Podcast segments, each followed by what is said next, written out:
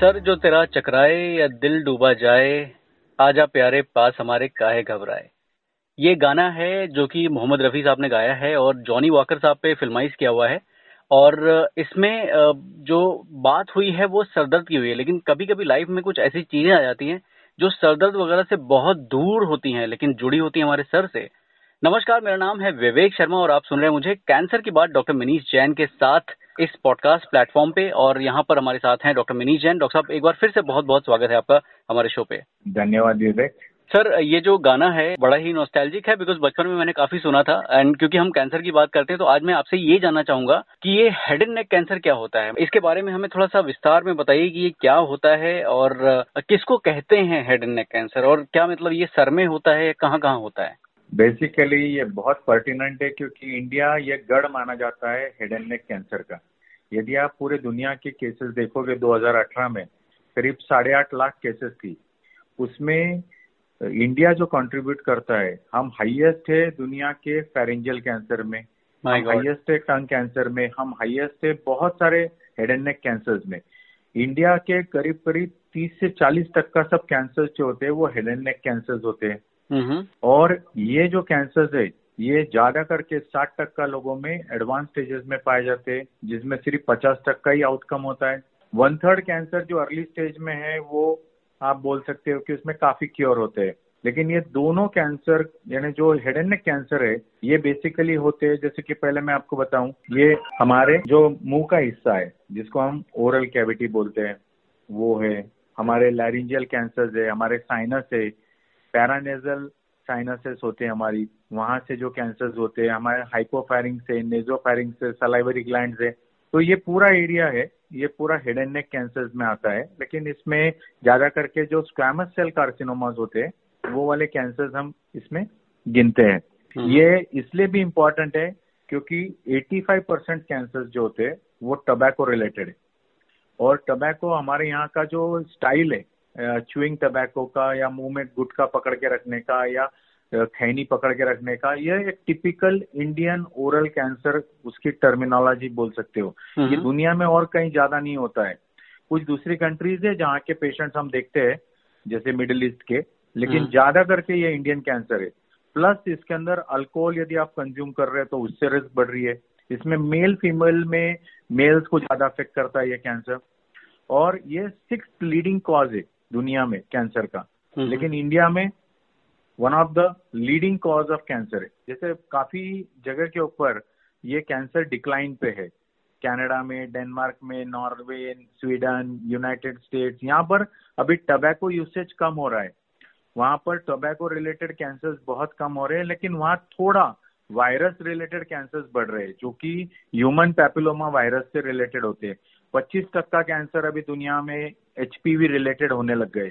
लेकिन उसमें फायदा यह है कि एचपीवी रिलेटेड कैंसर थोड़े माइल्ड होते हैं टबैको रिलेटेड कैंसर के कंपैरिजन में, यानी वो रिस्पॉन्ड अच्छा करते हैं, उनमें ज्यादा ट्रीटमेंट देनी नहीं पड़ती है, और उसमें कैंसर सर्वाइवल बेटर होता है या क्यूरेबिलिटी ज्यादा होती है। यदि आपने कुछ चीजों की तरफ ध्यान दिया, जैसे कि आप रिस्क फैक्टर्स उसमें देखोगे, कॉजालिटी तो कोई नहीं है, ज्यादा करके टबैको होती है, लेकिन दूसरा जो रीजन मैंने बताया कि सेकेंड हैंड स्मोक है, फिर तीसरा रीजन का कारण है इसका अल्कोहल, चौथा है ह्यूमन पैपिलोमा वायरस, पांचवा है इप्स्टीन बार वायरस जो नेजोफेरिंजियल कैंसर में होता है, फिर मेल्स में ज्यादा होता है, चालीस की उम्र के आगे होता है, यानी हमारे इंडियन पॉपुलेशन में पचपन एवरेज है, लेकिन बॉम्बे पॉपुलेशन में पैंतालीस से पचास का एवरेज है। एनवायरमेंटल जो पोल्यूटेंट्स है जैसे एस्बेस्टॉस है, वुडन डस्ट है, पेंट फ्यूम्स है, केमिकल्स के साथ जो काम करते हैं, जो गांजा या ऐसी चीजें स्मोक करते हैं, जो विटामिन ए बी से डेफिशिएंट है, जिनके रिफ्लक्स बहुत हो रहे हैं, एसिड जो हमारी मिर्ची खाते हैं बहुत एसिड ऊपर आता है, ये भी एक कारण होता है हेड एंड नेक कैंसर का। Exposure to radiation, weakened immune system, जैसे कि कोई इम्यूनोसप्रेस्ड है, उसका यदि कोई स्टीरॉइड्स चल रहा है, ट्रांसप्लांट हुआ है, उसके कोई इम्यूनोसप्रेशन चल रहे हैं, या कोई पहले हेड एंड नेक कैंसर हुआ है, तो ये सब चीजें आपको कैंसर का रीजन हो सकता है। लेकिन ज्यादा कैंसर मैंने बताया पिछहत्तर तक का टोबैको रिलेटेड। ओके, अच्छा डॉक्टर साहब, ये जैसे आपने बताया कि ये ऑर्गन्स होते हैं जो हेड एंड नेक कैंसर में इन्वॉल्व होते हैं, तो इनके साइन एंड सिम्टम्स क्या होते हैं? क्या मतलब बाकी कैंसर की तरह ये भी लेट स्टेज में डायग्नोज होते हैं? क्या साइन एंड सिम्टम्स होते हैं और क्या उनका onset of I would say occurrence होता है? देखिए, इसमें जैसे मैंने बताया साठ टक्का जो कैंसर है वो एडवांस स्टेज में मिलता है, local sixty percent one third cancer आप समझ सकते हो कि वो अर्ली स्टेज में है, जहाँ की आप सर्जरी या रेडिएशन करके उसको ठीक कर सकते हो। ये एडवांस स्टेज में जनरली कैंसर इसलिए मिलता है क्योंकि लोगों को गुटखा खाते वक्त, पान खाते वक्त में ध्यान ही नहीं होता है कि अपने मुंह में कुछ जख्म हो गई है, छाला हो गया है, वो खाए चले जा रहे हैं और वो किसी को दिखता भी नहीं क्योंकि मुंह इतना रंगा हुआ होता है इन लोगों का, तो इसमें कोई पता ही नहीं चलता है, ना बाहर वालों को पता चलता है, ना वो खुद ध्यान देते हैं। और वो जब कोई हिस्से में कैंसर होता है ना तो पेनलेस होता है, तो वैसे ही उनको दर्द नहीं होती है। तो जब आपके मुंह में कोई स्वेलिंग या सोर है, जैसे अल्सर है जो कि ठीक नहीं हो रहा है, या कोई रेड पैच है, व्हाइट पैच है मुंह में, या कोई आपके गर्दन में लंप बम्प मास लग रहा है, या आपके गले में कंटिन्यूअसली पेन है, या आपके मुंह में से बदबू आ रही है, या आपका आवाज चेंज हो गया है, आपका आवाज नेजल हो गया है, जैसे नेजल ट्वांगा ऐसा करके जो बात करते हैं, ब्रीदिंग डिफिकल्टी हो रही है, डबल विजन हो रहा है, आपका च्यूइंग में स्वॉलोइंग में तकलीफ हो रही है, जॉ में पेन हो रहा है, आपके बलगम में या आपके थूक में खून आ रहा है, आपके दांत ढीले पड़ रहे हैं, आपके डेंचर्स निकल रहे हैं, आपका वजन कम हो रहा है, आप थक जा रहे हो, आपके कान में दुख रहा है, ये सब हो सकता है एक रीजन कि आप यदि स्मोक कर रहे हो, टबैको चीव कर रहे हो, अल्कोहल ले रहे हो, या आप हाई रिस्क कैटेगरी में आ रहे हो, जैसे कि एक्सपोजर के लिए मैंने जैसे बताया, तो आपने जरूर दो हफ्ते से ज्यादा कोई भी ऐसे सिम्टम्स को इग्नोर नहीं करना है और कोई भी अपने पास वाले डॉक्टर, ई एन टी या फिजिशियन, सर्जन, जिसको भी आप चाहते हो, देखते हो, समझते हो, उनके पास जाके उसको दिखाना है।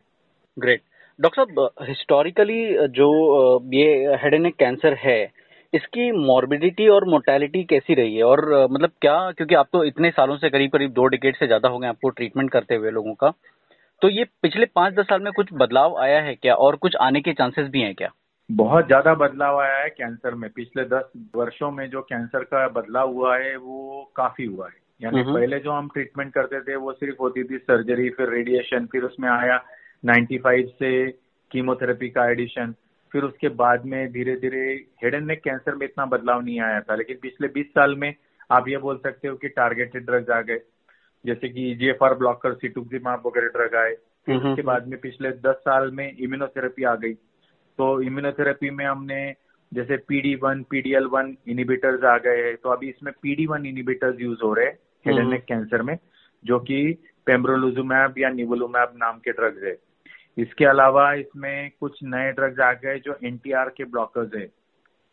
फिर बाद में कंबाइंड थेरेपीज में काफी कॉम्बिनेशंस आ गए, कीमोथेरेपी के साथ इम्यूनोथेरेपी ऐड करना हो गया है, रेडियो फ्रिक्वेंसी एब्लेशंस आ गए हैं, जीन थेरेपी आ गई है। यानी अभी हमको यदि जेनेटिक मैनिपुलेशन करना है, पेशेंट के जेनेटिक कोड के अंदर, सेल के अंदर बदल कर देना है।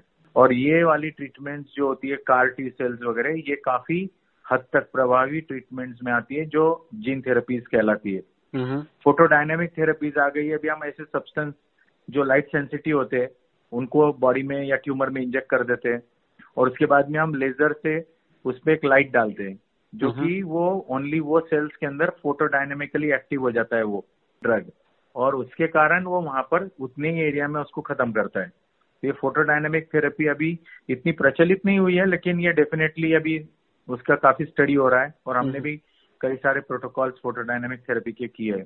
प्रोटॉन थेरेपी काफी महंगा है, इंडिया में एक ही जगह पे है, लेकिन ये काफी इम्पोर्टेंट होता है यदि आपको ट्रीट करना है कॉर्डोमा, कॉन्ड्रोसार्कोमा या कुछ नेजोफेरिंजियल कार्सिनोमास। अभी फिलहाल इसकी कीमत बहुत ज्यादा है, करीब दस गुना, यानी ये करीब पच्चीस से तीस लाख रुपए के रेंज में जाती है ट्रीटमेंट, तो काफी लोग इसको अफोर्ड नहीं कर पाते। लेकिन फ्यूचर में yes, proton therapy also for selective head and neck cases will be extremely important. इसके अलावा जो बहुत इम्पोर्टेंट रिसर्च हुई है, जैसे मैंने बताया एच पी वी वायरस, जहाँ टोबैको का डिक्लाइन हुआ वहाँ पता चला कि एच पी वी वायरस पच्चीस टक्का लोगों में कैंसर क्रिएट कर रहा है। okay. तो एच पी वी वैक्सीन हम लोग यूज कर रहे हैं सर्वाइकल कैंसर प्रिवेंशन के लिए। ये internationally H P V virus use हो रहा है cervical, vaginal, vulvar, anal cancer prevention, especially poor hygiene, even if you are not chewing tobacco, और आपका यदि oral hygiene या आपका social hygiene बुरा है, तो भी आप वायरस से ग्रस्त हो सकते हो और H P V और E B V वायरस आपके एक कारण हो सकते हैं कि जो आपके शरीर को डैमेज कर दे। तो इस तरह से, और जो एक बहुत महत्वपूर्ण बात आई है ट्रीटमेंट में पिछले दशक में, कि कैंसर को सिर्फ आप एक एंगल से, ट्रीटमेंट के एंगल से मत देखो, आप उसका बाकी angle, social angle, economic angle, financial angle, ऐसे कई सारे एंगल से ट्रीट करना भी एक बहुत बड़ा सपोर्ट होता है। तो वो सारी चीजें हमारे सेंटर्स में देखी जाती है और उसके लिए इसको बहुत इम्पोर्टेंस दिया गया है। इस तरह से पूरा एक होलसम ट्रीटमेंट करना या पूरी तरह से पेशेंट का ध्यान रखना। अमेजिंग, बड़ी खूब बातें बताई डॉक्टर साहब आपने। और मुझे एक वसीम बरेलवी साहब का एक शेर याद आ गया, बड़ा एप्ट है एक्चुअली इस सिचुएशन पे। उन्होंने लिखा है कुछ ऐसा कि घर सजाने का तसव्वुर तो बहुत बात का है, घर सजाने का तसव्वुर तो बहुत बात का है, पहले ये तो तय हो कि घर को बचाएं कैसे। क्योंकि जैसे आपने थैंक यू जैसे आपने बताया कि काफी प्रिवेंटेबल है अगर हम टोबैको, स्मोकिंग या वैक्सीनेशन अगर हम ये करें, तो मतलब ये तो घर बचाने वाली बात है, पहले घर बचाओ तो भाई सजा तो बाद में लेना। डॉक्टर साहब, बड़ी खूबसूरती से बड़ी बेहतरीन इन्फॉर्मेशन आपने दी है जो कि कम समय में ज़्यादा समझने लायक है। एंड हम उम्मीद करेंगे कि अगले एपिसोड में हम बात करेंगे ट्रीटमेंट की थोड़ा और डिटेल में। एंड अगर आप हमें सुन रहे हैं कैंसर की बात डॉक्टर मनीष जैन के साथ पे, तो आप हमें कांटेक्ट कर सकते हैं अगर आपके दिल में कोई शक है या कुछ आप गाइडेंस लेना चाहते हैं, मार्गदर्शन लेना चाहते हैं डॉक्टर मनीष जैन से, जो कि अवेलेबल हैं पूरी दुनिया के लिए। बहुत आसान है इन तक पहुंचना, आपको सिर्फ उंगलियों को थोड़ी तकलीफ देनी है, इनको एक ईमेल टाइप करना है Manish Jain zero zero nine at the rate ji mail dot com पे, यानी कि M I N I S H J A I N zero zero nine at the rate G M A I L dot C O M. And doctor साहब will be more than happy to address your queries and support you. हम फिर मिलेंगे आपसे, till then take care, bye bye, जय हिंद।